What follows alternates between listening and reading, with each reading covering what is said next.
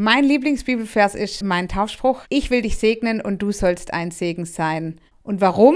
Weil das über meinem Leben steht, weil mich das ausmacht und weil dieser Gott, der mich liebt, mir zusagt, dass ich seinen Segen kriege und dass er aber auch möchte, dass ich den teile und dass ich den weitergebe. Und das sehe ich als Aufgabe und als Job für mein Leben. Mein Lieblingsbibelvers lautet, befiehl dem Herrn deine Wege und hoffe auf ihn, er wird es gut machen. Dieser Vers hat mich und meine Frau begleitet in einer Zeit, wo sich ziemlich viel verändert hat.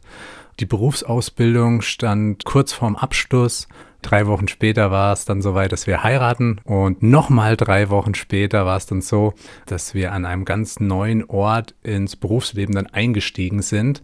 Also ziemlich viel Unklares, ziemlich viel Neues, was vor uns lag.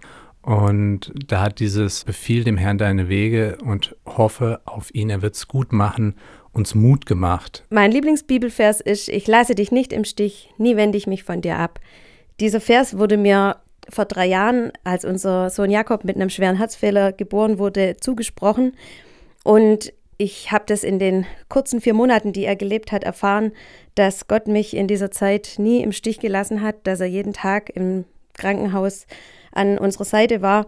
Und ich hoffe, dass die Erfahrung, die ich mit Gott in der Zeit gemacht habe, dass die mich auch durch alles Schwierige, was vielleicht im Leben auch noch kommt, trägt und er mich auch dann nicht im Stich lässt.